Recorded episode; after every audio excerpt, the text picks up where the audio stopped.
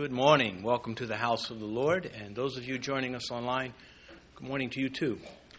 We are in the book of Acts, and this morning, if you have your Bible, please turn to the book of Acts, chapter 2. We will take verses 1 through 13. But before I ask you to stand for the reading of God's Word, I should um, mention that I know many of you have studied Bibles and you listen to other sermons. I don't know why, but you, you do anyway. You may have gone through other studies in the book of Acts. Don't look for me to agree with others in the book of Acts. Um, I, I, first have to agree with me before I'm going to agree with somebody else. And I love uh, the old school Calvary Chapel understanding of the gifts of the Spirit and this book of Acts. So don't be offended if, if you, you know, it's tough to be wrong and, and just, you know, man up and take it and change sides. Anyway, I say that lovingly. There are a lot of great Bible commentators, my teachers uh, in, in books that um, I don't agree with on certain areas. And uh, that's how it is. Would you stand for the reading of God's Word, please? Beginning at verse 2, we'll take it all the way to verse 13. I love this section. When the day of Pentecost had fully come, they were all with one accord in one place, and suddenly there came a sound from heaven as of a rushing mighty wind, and it filled the whole house where they were sitting.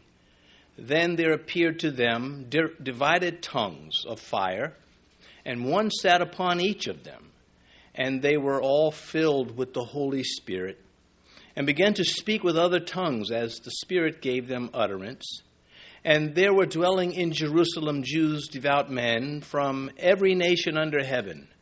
And when this sound occurred, the multitude came together and were confused, because everyone heard them speak in his own language. Then they were all amazed and marveled, saying to one another, Look, are not all these who speak Galileans? And how is it that we hear each in our own language in which we were born? Parthians and Medes, Elamites, those dwelling in Mesopotamia, Judea, Cappadocia, Pontus and Asia, Phrygia and Pamphylia, Egypt, and the parts of Libya adjoining Cyrene, visitors from Rome, both Jews and proselytes, Cretans and Arabs. We hear them speaking in our own tongues the wonderful works of God. So they were all amazed and perplexed, saying to one another, Whatever could this mean? Others, mocking, said, They are full of new wine. Please be seated. I mean, is the energy that belongs to how Luke has recorded this, that all of these people from all over the world are here for this moment. This really is the birth of the church not Christianity, but the church.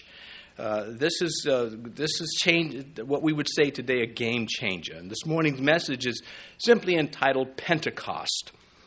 Uh, everything that I've been commenting on since chapter one has been with this moment in mind. It has been leading up, uh, building up to this climactic milestone in the church in Christianity. And uh, it, the preparation that Jesus had laid on these men, uh, repeating to them, The Spirit is going to come. Wait in Jerusalem. You will be endured, endured with power. It's, um, uh, again, a climactic moment. You, when I do a wedding, I say to the bride and the groom as they stand before me, before we start the, the vows and the promises, I say the moment that you have been waiting for with great anticipation is here. Because they've been building up to it, you know, shopping, clothes, all the stuff that goes in that, worrying, and now it's here. And this is sort of uh, like what's going on with the bride of Christ. This is it. The moment is here. And look at with me, if you would, at verse 1 when the day of Pentecost had fully come, they were all with one accord in one place. Now, Luke is going to add energy to that when he says, suddenly uh, the, holy, the, the, the, great wind came. Uh, if you don't see the importance of what is taking place here, uh, just try to remember that until this event took place, there was no preaching to lost souls. They were just amongst themselves praying and, and, and studying the Word, but there was nothing flowing out of the church, out of Christianity. It was just stagnant in that sense. But after this, it's going to change immediately. After the, that, whoever it was that made that little snide remark, oh, they're drunk, Peter's going to say, I'll have none of that. And he, he's going to lovingly uh, begin to explain to them just what is going on. And so don't, for one moment, if you have, miss the importance and the power behind these events that are still going on. Maybe not as dramatic, but you show me a Christian who's not ready and eager to preach Christ and and I'll show you, I'm supposed to say something like, and I'll show you, I don't know, a duck. Uh, uh, I'll show you a Christian that has, is, is not, uh, does not have the Spirit flowing out of them, and something is wrong. It is very wrong. I mean, Christians preach on their deathbeds. So, back to verse 1 when the day of Pentecost had fully come. Well, Pentecost is the feast of first fruits, the harvest, and I don't want to get too bogged down in this, though I probably will a little bit anyway, because you can go nuts trying to figure out the Old Testament rites and ordinances and how they apply. The symbolisms aren't too hard, but to, to be strict with them, even the Jews struggle to this day trying to figure out uh, things about the, the Mosaic offerings. Uh, the first day uh, of the Feast of Fruits uh, that uh, was the barley offering. Fifty days later, the Jews would then offer wheat, and that was the end of this Pentecost, this uh, uh harvest celebration. Only the first and last days were celebrated at the temple uh, with a 50 day gap, and the word Pentecost means 50, speaking about these 50 days. Now, it is about 9 in the morning right now when this is taking place. And when Luke writes that the day of Pentecost had fully come, what he is saying is it's now daylight. Well, the Jews started their day at sundown. So Pentecost really came uh, Saturday at sundown, started that next day. But the offerings would not be given until Sunday morning. The morning offerings would, would be the daily offerings plus the offerings that belong to this feast. And this is what Luke is saying. It's fully here now. We're not at Saturday night, it's Sunday morning. Uh, the sacrifices that belong to all of the Jewish sacrifices spoke of the Messiah to come, our Christ. They anticipated him. And we have a fuller understanding of these things thanks to our New Testament and uh, the, the, the, apostles and the writers have, have given to us so much information in such a short amount of space compared to the Old Testament. Now, Passover spoke of his voluntary sacrifice of Christ saying, "You know what? I'll be born." Which of who who here would like to be born all over again? Not I didn't say born again. because we want to be born from above. But uh, who would who would go to heaven and say, "I'd like a, to redo that"? I don't. I don't. You know. I don't think anybody would say, "I'll have another, thank you." Uh, but Christ volunteered to come here. Our sacrificial lamb. 1 Corinthians 5, Paul says, For indeed Christ, our Passover, was sacrificed for us. That's how we learn about these symbols and the emblems which are, which are Uh, critical for us. But the first fruits, this, this Pentecost, this feast, it didn't speak of his death, it speaks of his resurrection and the victory and the life of his sacrifice that comes out of the Passover. 1 Corinthians 15, verse 23. Christ the first fruits. Well, that's the name of this feast. The Jews knew it as the Feast of Harvest, or the of first fruits. And they'd offer that first fruit, that would be barley. 50 days later, they'd offer the, the wheat, and that would be uh, the 50th day, uh, ending this, this celebration. Again, 1 Corinthians 15 Christ the first fruits, afterward, those who are Christ at his coming. And uh, again, this speaks of the resurrection and the work that followed the resurrection. Now, we're in May or June. That's when this feast would take place. There are two competing views by the religious leaders. Remember, you have the law of God from Moses and the prophets, and then you have rabbinical Judaism, which sort of took a blanket and threw it over the candle, or just just, just ruined everything. Uh, the the minutia, the laws they tacked, and the burdens. Uh, really, uh, to this day, it is just convoluted. Uh, what the, the Old Testament uh, preaches. No wonder they have they struggle to get to the New Testament. But anyway, in those days, in the days that these apostles are experiencing this coming of the Spirit, the two competing views concerning this holiday, one by the Sadducees, a group of religious leaders, and they really ran Jerusalem and the temple at this time. And then the Pharisees, another group, and they really, the people were more with the Pharisees than they were with the Sadducees.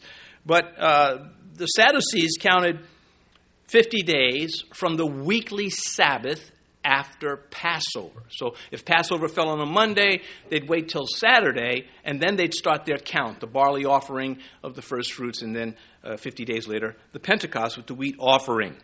The Sadducees, they counted it from Passover. So you had two different, you know, so at what point? And that's what I mentioned, that even the Jews struggle with understanding uh, the details to many of these rites.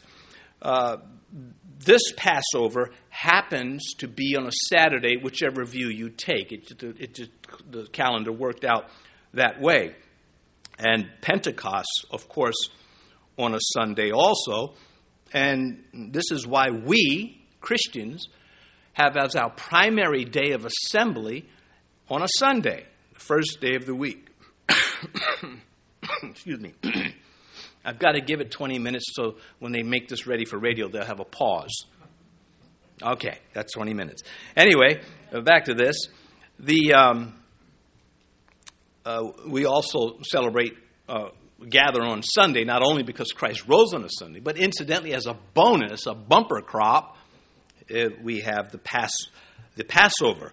The giving of the Holy Spirit occurred on a Saturday also. And, and Acts chapter 20 and verse 7 is one place where we read about the church gathering. And again in, in, in 1 Corinthians, uh, where we are told they, we assemble on a Sunday.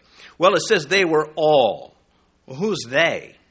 When he, here in verse 1, they were all with one accord here.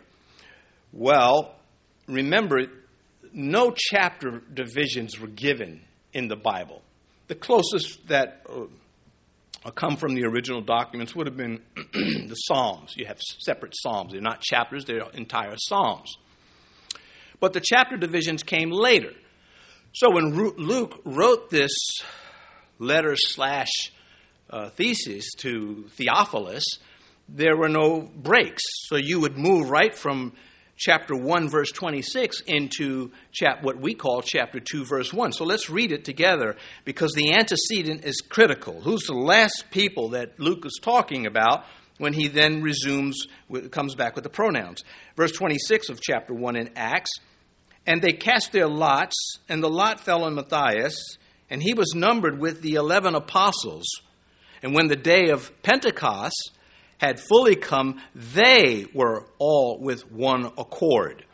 And I, I believe strongly that uh, this is the 12 apostles now, and Matthias being added to that number. And not only because of the antecedent in verse 26, but also verse 37, when uh, the apostles are mentioned and addressed, they're singled out. No one else is mentioned uh, making a strong case for it being only the 12. Now, if you say, but no, I want there to be other people there too, well, that's you can have that opinion. It's not going to, you're not going to, you know, end up in Okinawa with your head shaved or anything like that. It's okay. So, uh, events in Acts chapter 1, uh, pardon me, Acts chapter 2, verse 1 through 41. That's not the entire chapter, but those events were led and experienced first by the apostles. Uh, they are the ones that opened the door. It says here with one accord. Well, unity in assembly a pronounced characteristic with the first Christians. Uh, without trying, without even referencing, probably, Amos 3 can two walk together unless they are agreed? Here they are, walking together and they are agreed. Uh, and they are in one place, they are assembled, and uh, we have good reason to believe that this was not in the upper room. See, those are the little things that can irritate somebody. Well, I think it was more than just the 12 apostles. I think it was up in the upper room. Well, you're wrong again. So, uh, yeah, just kidding. But uh, of course, when you go to hear a, a, pastor speak, you're going to get his beliefs. And hopefully, he's not conforming unless you really got some ammo on you. Uh, but anyway, in one place, well, we saw them in the upper room in chapter 1 and verse 4, and again in verse 13. It could have been different upper rooms. We have no reason to think there was only one upper room available to be rented out or borrowed. But I pointed this out last session, Luke 24, verse 52. Luke adds this, summing up what was going on with the apostles after Christ had risen and showed himself to them. But before Pentecost, and before, it says, and they worshiped him and returned to Jerusalem with great joy. That is after his, his ascension. And were continually in the temple praising and blessing God. Amen. So we're not surprised to find them in the temple. Now, we'll get to why maybe some folks confuse this, just simply for the uh, a word translated house, and we'll, we'll cover that. But in Jerusalem, um, really only the temple and around the temple could accommodate the multitudes, not only that are going to be baptized, but who are gathering. There really was no open courtyard. There were courtyards and homes, but not enough to carry a whole 3,000 men so this is, uh, you, you, know, just using sense here and have no reason why not to. The ritual cleansing pools of the Jews, uh, they were all over Jerusalem. Archaeologists are still finding them in Jerusalem. And they're essentially these little pools where, the, you know, the rabbis laying on the people. When you come to Jerusalem, you're going to have to go through, you know, ritual cleansing, wash yourself. And so they had these pools all over the place. This is Pentecost. Feast of First Fruits required all male, all men of the Jews to come to Jerusalem. That's why Luke is laying out, you know, Parthians, Elamites, all these other folks are coming in. So there's multitudes of people that are here. And you, you can't just have a sink and, and expect people to wash up there. So they've got these pools all over the place called mikvahs. One of the largest one was 220 found. One of the largest ones found on the, by the temple on the temple grounds, or close to, 225 feet wide. I mean, that's that's just the width with three three uh, steps or, or, sections to exit and enter the pool. And it would be um, difficult, if not far fetched, to say that well they were in an upper room and 3,000 people heard them speaking in tongues, uh, or heard the wind come, and then the tongues, and then they were Peter preached to them, and they could hear Peter preach to them, and they gave their lives to Christ, and they were all baptized. Well, this isn't happening in some narrow street in Jerusalem. The only place that can really accommodate them is the temple ground, uh, not the narrow streets, uh, again, of, of the city. Uh, so this is, these are reasons why uh, I have these beliefs, not just because I want to disagree with others who do think they were in an upper room. Um, and, and it just, it's impossible to be. Anyway, verse 2 And suddenly there came a sound from heaven, as of a mighty, as of a rushing mighty wind, and it filled the whole house where they were sitting. He should have put mighty in front of rushing. But anyway, Clearly, something outside of human influence is going on. That's the point that Luke is making. And remember, he's making points. He's done his research. And as he's writing this, he's thinking, as any writer would do. And he wants to be clear about the events, he wants them to be accurate, and uh, he wants to capture the moment.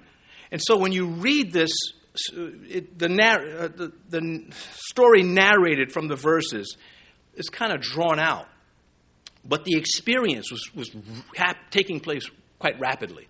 The wind came, the, the Spirit filled the house, uh, in, in, uh, the dwelling place where they were, the, the manifestation of tongues and fire. I mean, all of this is happening, and the crowd's converging on, and then, you know, the, the sermon that comes. And so this is, uh, the things are, are moving at a rapid pace here.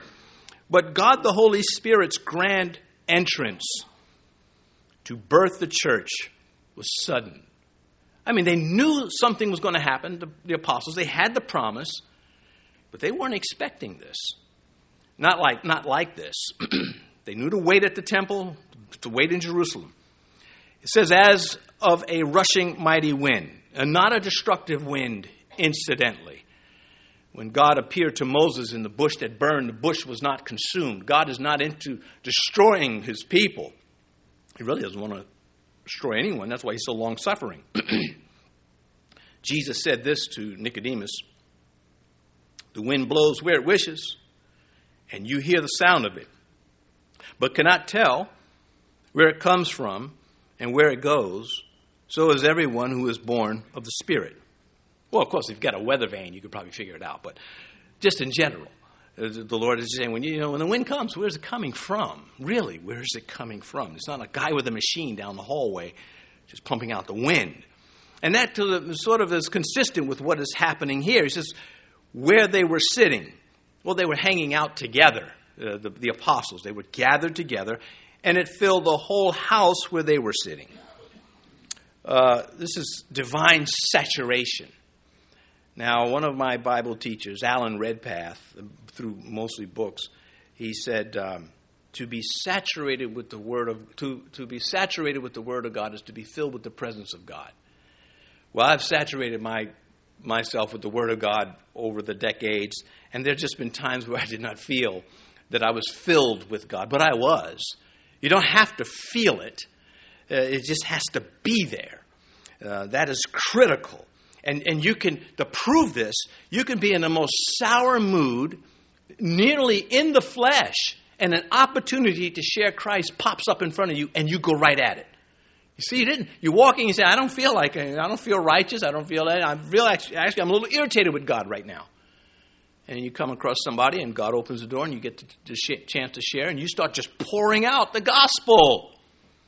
It is magnificent. Anyway, it filled the present. Uh, it filled the room with the presence.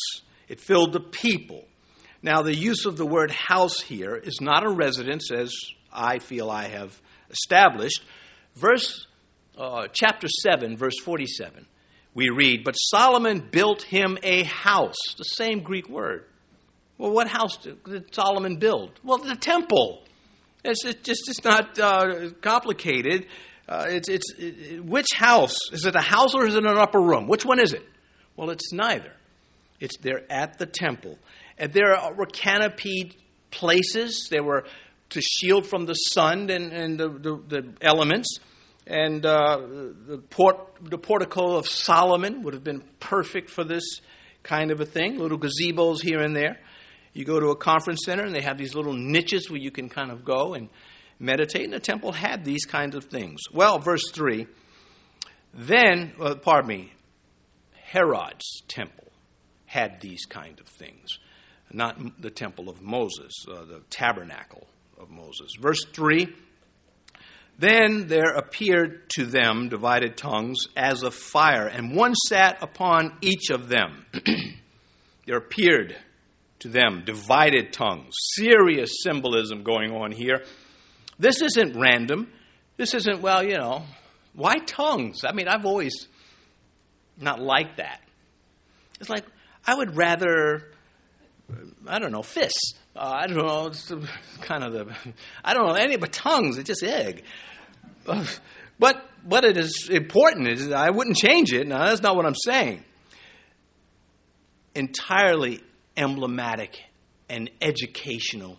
It is deliberate it is God's deliberate choice. Uh, certainly not literal fire, uh, that would be destructive also. But the tongue of fire, that is the human instrument. And of course, the, uh, tongue, because of the fire, emblem of the Holy Spirit, is supercharged. The tongue is supercharged. Now, you tell me what does anointing mean then? Well, to be anointed, I mean, they're different. They're anointed to preach, anointed to share, uh, anointed to write. Uh, it's inspiration. Uh, the tongue is human, but the fire, the inspiration, is divine. And here we see in union with God, for specific purpose, these two have come together, these two emblems the mouth of people and the power of God. You shall be endured with power. And this is exact, precisely what he is talking about for the specific purpose of witnessing, of declaring, of reasoning, of exhorting, of persuading, of giving influence with more than just the life.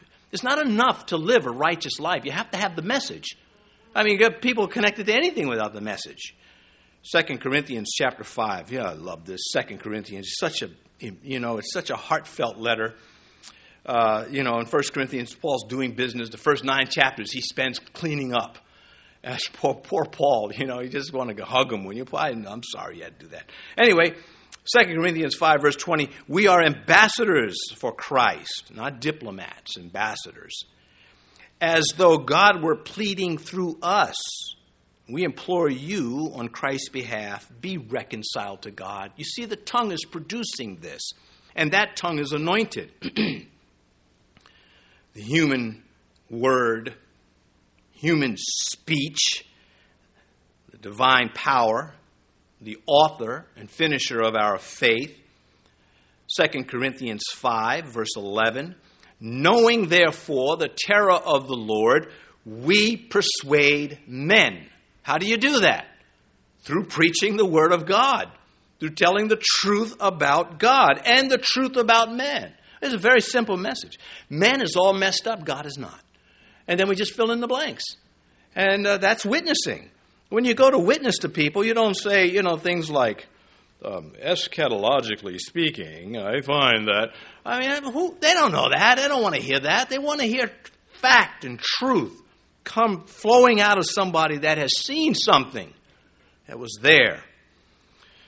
No mention, incidentally, because we're not we're on tongues and we're not. The tongues that were given to the church are not identical to what's going on here.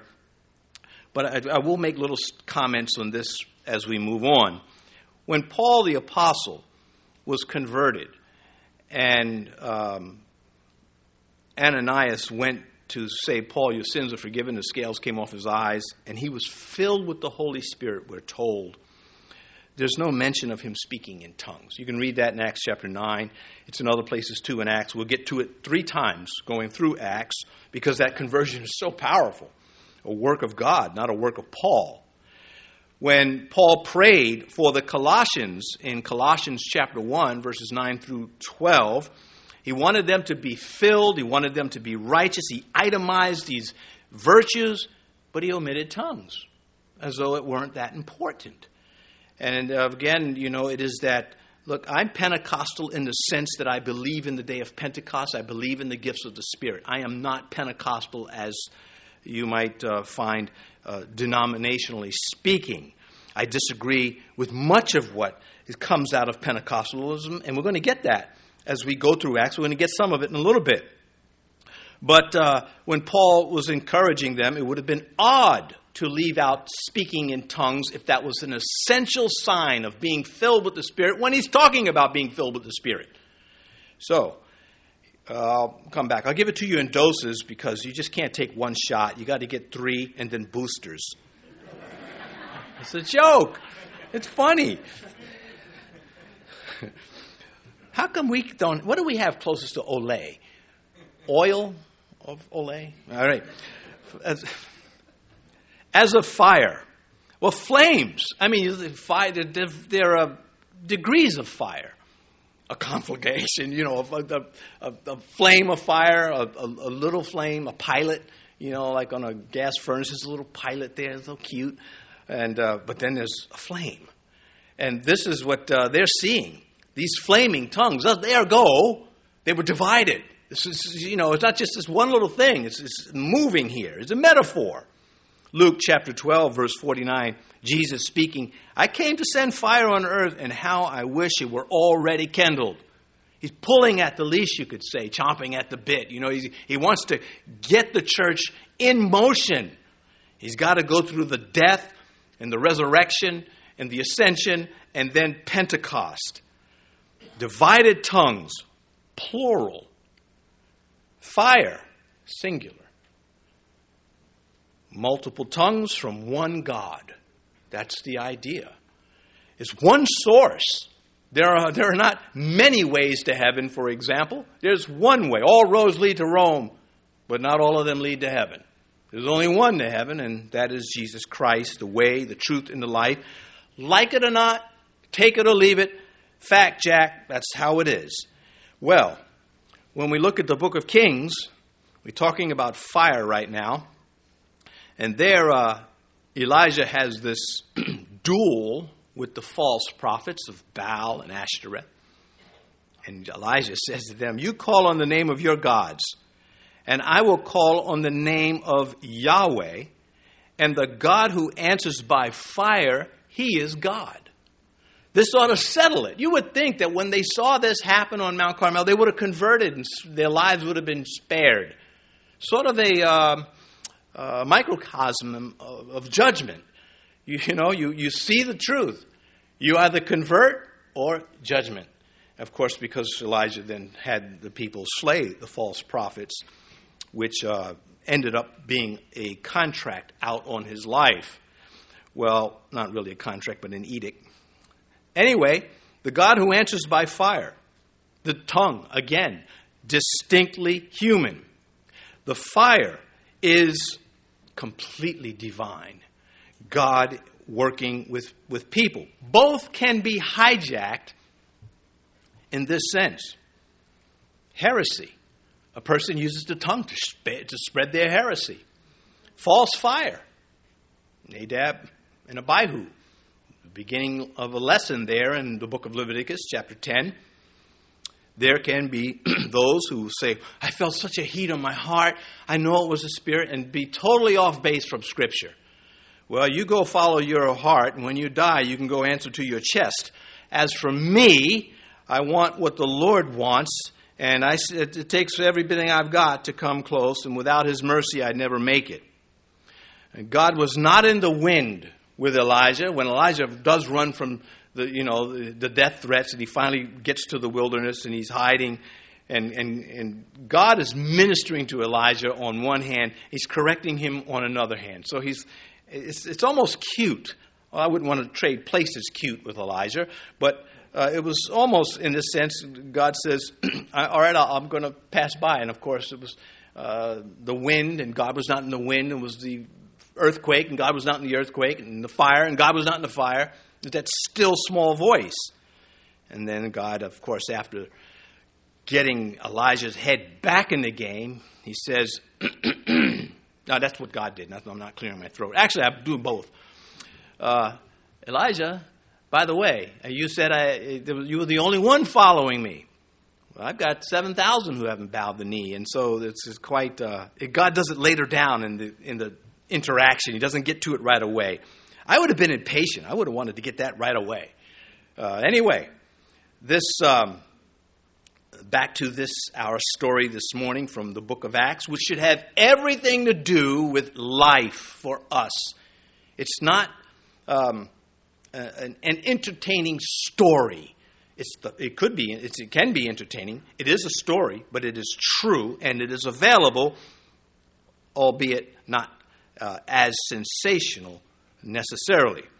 So, these emblems of the tongue divided, the tongues divided, and the fire, supernatural indicators of divine activity. Just God supernaturally saying, I'm here. And you cannot duplicate this. You cannot leave where you are and go home and show your children, let me show you what happened to me today. And the tongues of fire reappear over your head, and the it's not going to happen. This is peculiar to this moment. the wind that first announced the coming of the Spirit. the wind pushes and the fire purges. These things belong to the emblem. If you take wind in the form of oxygen, and you take fire in the form of acetylene, for example, or propane, and you, you regulate them together, you, and you push them out together, you have a torch. I mean, this thing will burn over 5,000 degrees, hot. And that's what you use to cut steel. And, and so, looking at this, you know, the wind and the fire, you've got a lot of heat. And this is intentional. I want the presence of the Holy Spirit. I want the fire. And I want Him to use my mouth. Uh, James, of course, goes the other direction, warning about the, the, the tongue being hijacked, as I mentioned earlier, and how easy it is for Christian, for good Christian people to mess up everything with a snide or snarky little comment. And it happens too much, uh, I'm told.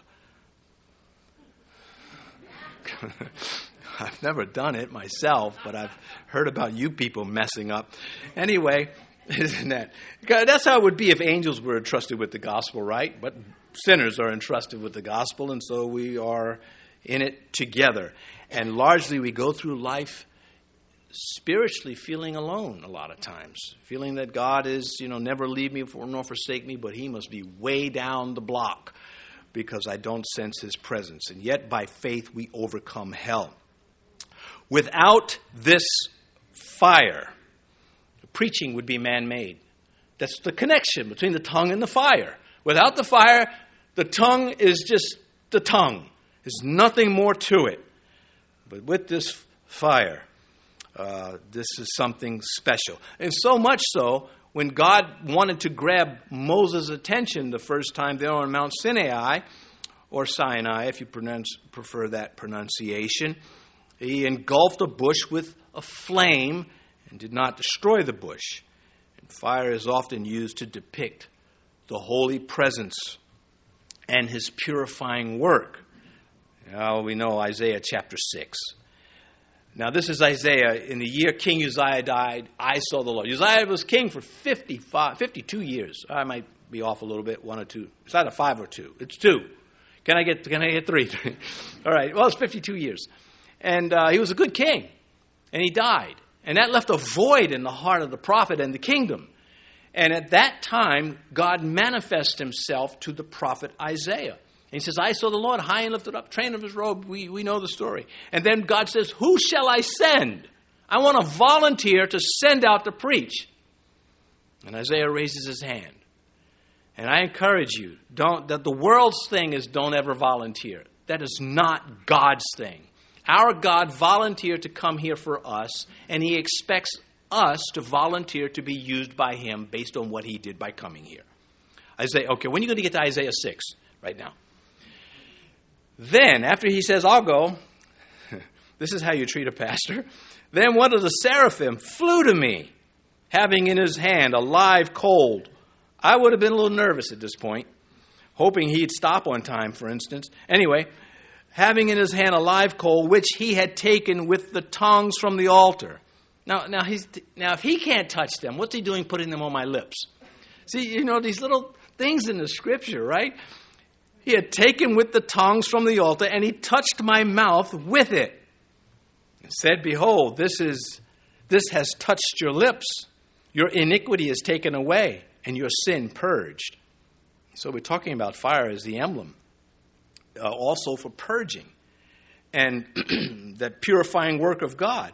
Here, the prophet Isaiah, his mouth, his lips, the tongue, the whole thing is being dealt with by God using a seraphim in Isaiah's vision, prepping him for ministry. And then God sends him out to preach.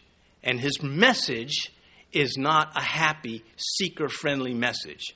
And, and you know, my point is this it is not seeker friendly to withhold the entire gospel from people. It is not seeker friendly to skirt around telling people, you're, you're a sinner. And if you don't fix it, you're going to go to hell. And the only way you can fix it is by accepting the fix. And this is the good news The bad news is that uh, if you opt out, well, then God will lock you out. And that's not what we want. So, um, and back to this, it says here in verse 3, we're almost done here, and I got a bunch of ways to go. I'll fix this.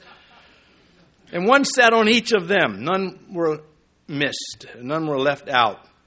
We cannot have all the gifts, but we can have all the grace, and we can have it flow through us. But if you want grace to flow through you, get this straight.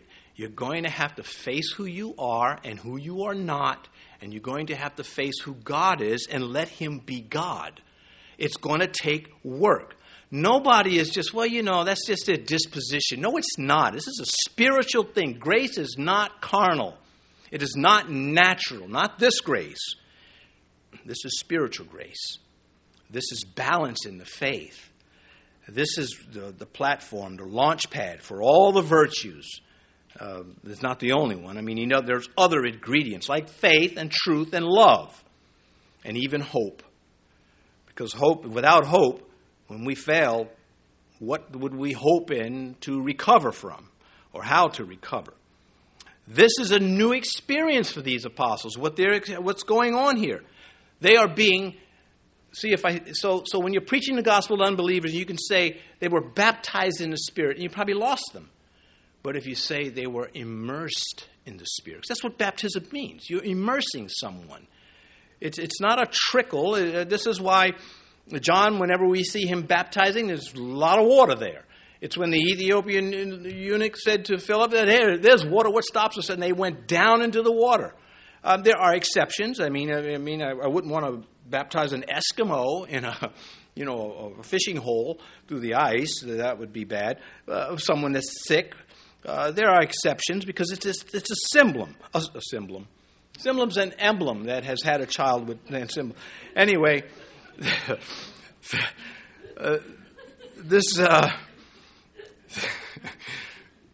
now, if you laugh, you're going to have to even laugh at other jokes too. We, we need, you know, don't just take the ones you like. Fake it if you have to. Anyway, it makes me feel good about myself. The mission that the apostles had is the mission that we have. Theirs and ours in the world is to make Jesus known by the tongue. Uh, I mean, don't mime the gospel. You shouldn't mime anything. Miming should be outlawed. They just won't mime their own business. Anyway, the, the, the, the tongue of praise, the tongue of prayer, the tongue of scripture, the tongue of sense. Now, I, I believe we want our students to get A. We want them to be A students, but not if they're going to be A students without sense. We don't need that. We don't need a, a bunch of smart, dumb people. We need them to be smart and sensible at the same time. And when that doesn't happen, you get this current administration and several of the others that we've just had. Uh, that is not political, that is fact. It's just, boy, nobody can be that stupid and that smart at the same time and expect to be applauded. Anyway, supercharged by truth and love, verse 4, and they were all filled with the Holy Spirit and began to speak in other tongues as the Spirit gave them utterance. Well, people have the capacity to be filled with God's Spirit to the point of overflow, to be immersed in the Spirit of God. They were already believers. We don't have time to go to John chapter 20, verses uh, 21 and to 23. We don't have time to go there where Jesus said to them again, Peace to you, as the Father has sent me, I also send you. Then he said, Receive the Holy Spirit. And, and this is, uh, they were already saved. But yet they had to have this third experience with the Holy Spirit. The first one was being drawn to Christ, the second one was being recipients of the Spirit. And the third experience is now to overflow I baptize you with water unto repentance, John said, but he who is coming after me is mighty and I, mightier than I, whose sandals I am not worthy to carry. He will immerse you in the Holy Spirit and fire. See, we get a little numb when we hear these Christian words too many times. He will baptize you, He will immerse you. And, and that's what we want. Uh, it is the promise of the Father. It is given not to show off, but to witness Christ. We have to run through these. Acts chapter 1, verse 8. You will be witnesses to me. John chapter 15, verse 26. But when the Holy Spirit comes, the Helper, whom I shall send to you from the Father, the Spirit of truth who proceeds from the Father, he will testify of me. It's very centered on Christ. John 16, 13. When he, the Spirit of truth, has come, he will guide you into all truth, for he will not speak on his own authority, but whatever he hears, he will speak, and he will tell you things to come. He will glorify me, for he will take of what is mine and declare it to you. This is the Godhead in operation. We could stay on that. We can show you uh, how the, the Spirit and the Father and the Son are all doing the same things from the Scripture, but that's not where we are. And so the early days of the apostles, characterized by miracles, this is one of them. We cannot all perform miracles, but we can all speak the truth. We can all speak the truth in Christ. We can all be immersed in the Spirit of God and have this witness where we glorify, we testify, and we speak not on our authority, but on his. And if the Holy Spirit takes that position, how much more for us? And he began to speak with other tongues, it says, and began to speak with other tongues. Not by the force of the word, the sword, but of the tongue, the word. Not by might, not by power, but by my spirit, says the Lord. Islam is spread with the sword, and it is maintained the same way. That's just how it is. It's not, it's not a disparaging statement uh, for them, they'd be honored to hear this. Loyalty to Islam is forced under the threat of death, whereas Christianity, loyalty to Christ, is maintained by spiritual truth, faith, and love. Here it is maintained, Peter said, speaking of believers who are kept by the power of God through faith for salvation. We are kept not at gunpoint, but by the power of God for salvation. And the tongue is for speaking the truth, the mission of the church. And those who worship God must worship him in spirit and in truth, John 4 24. And the Spirit gave them utterance, that means the ability at the bottom of verse 4, uh, God given and God driven. Paul was perplexed at the Gentiles, the Galatians. He says, having begun in the spirit, are you now being made perfect in the flesh? What's your problem? We see this happen all the time in the church. Trusting God, God blessing them, then all of a sudden God's put out of the way and gimmicks are brought in. We got to get the people in the church. Not my job. That is, the, that is the work of the Holy Spirit to bring people into a church and to push them out. And, and it is not a human thing. Uh, so, verse 5, we're almost done. I know that, okay, I'm ready. It's a lot of information, Pastor, and I've been ready. Verse 5 Was ready when I pulled up. Uh, and there were dwelling in Jerusalem Jews, devout men from every nation under heaven. Well, this is the mandatory feast. The men were migrating onto Jerusalem, uh, the temple. Devout men, they were serious about their faith from every nation under heaven.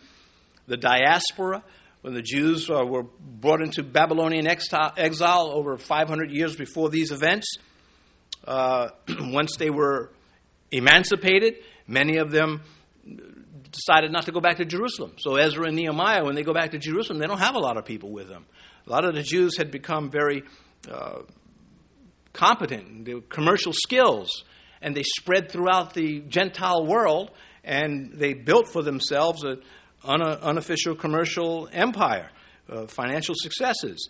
Well, they were still devout, and they would still, when the temple was rebuilt, they would come to Jerusalem, and that's what we're reading about. Verse 6 And when this sound occurred, the multitudes came together and were confused because everyone heard them speak in his own language. So God used a sound to draw the multitude. Uh, the wind of verse 2. He's not referring to they heard them speaking in tongues. They heard the wind. That's what stirred them. The apostles were already in a mode of prayer and uh, uh praise uh, again, events moving fast, faster than how they're narrated to us. And we're confused because everyone heard them speak in his own language, bottom of verse 6. God does not need software to overrule language barriers. Verse 7. And they were all amazed and marveled, saying to one another, Look, are not all these who speak Galileans? Um, yeah, they, Galileans were considered hillbillies by many of the Jews, especially the Jerusalem type. Uh, Peter, you know, your, your Galilean accent betrays you. They, they could pick it up, and they thought you're one of them. The gospel message, it, um, it amuses unbelievers unto salvation if we it is very possible for that. Anyway, the cosmopolitan Jews, noticing that these unsophisticated Jews were speaking very sophisticatedly. Verse 8 And how is it that we hear each in our own language in which we were born? Uh, again, that Galilean dialect, they're understanding them in the Persian language, for example. Oh, I guess that's Farsi. Uh, I don't some dialect thereof. For millennium, if, if God had anything to say, he said it to a Jew. If God spoke to men, he spoke in Hebrew mostly, almost entirely.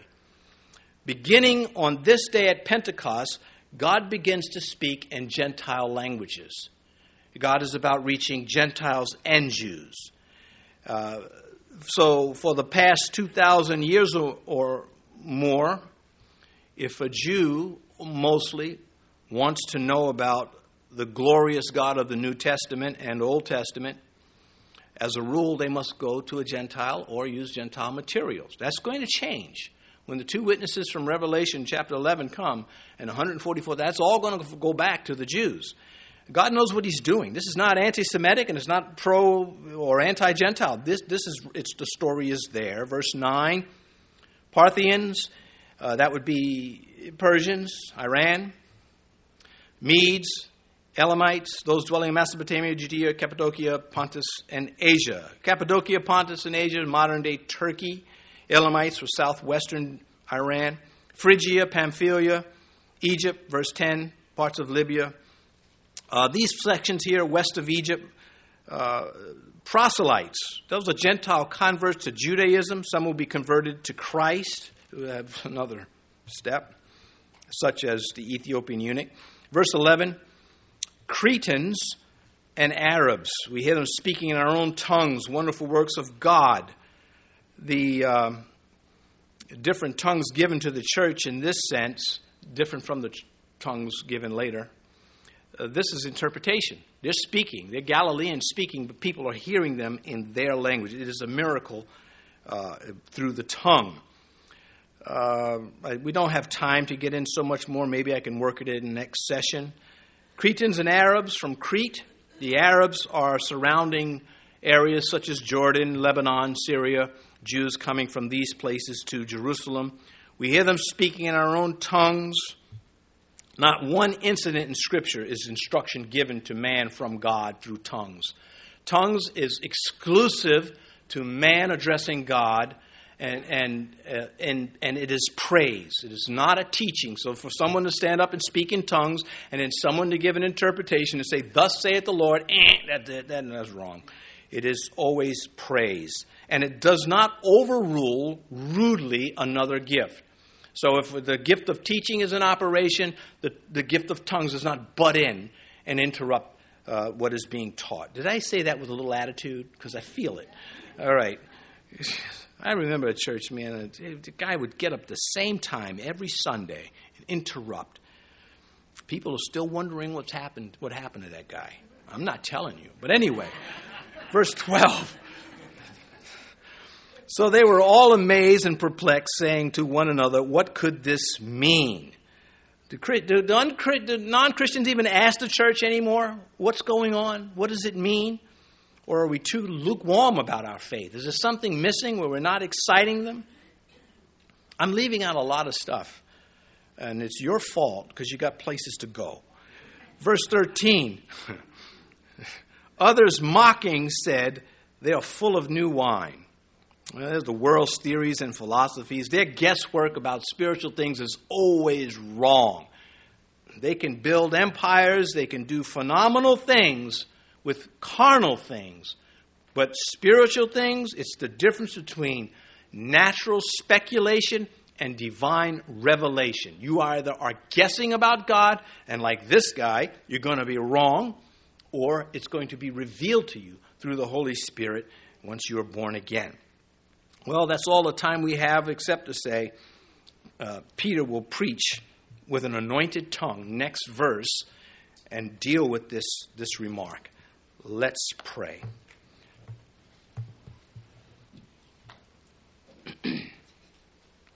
Our Father, we thank you. Would have been amazing to have a video on these things, to be able to watch it happen. But in your infinite and, and precious wisdom, you knew that this would be sufficient. And it has been for over 2,000 years. The church has been taking the Old Testament, the New Testament, has been speaking the truth and saving souls. And may you continue to empower us, do fresh work in us and through us. Help us to be gracious and forgiving and not petty, so that we could be more, more like Christ, more effective. If you are listening online or if you are here in the church, you've never opened your heart to Christ, you're blocked out and it's your choice. But you can get in. There is a way that leads to the throne of heaven, and it is through Jesus Christ and nowhere else. No matter what the world says, there's only one way for salvation, and that's through the one that died in your place as you to take your sin upon himself, your punishment, my punishment. If you come to Christ, if you say, Lord Jesus, I am a sinner, I admit it. I ask you to forgive me. I've broken your laws, and I come to you and I ask you to forgive me of my sins and from this day forward be the one that has saved my soul. And from this day forward, be the one that lords over my life because I give it to you. And now, Father, if anyone has made this prayer this morning, when invited to share it with one of the pastors, may they not back down. We pray these things in Jesus' name. Amen.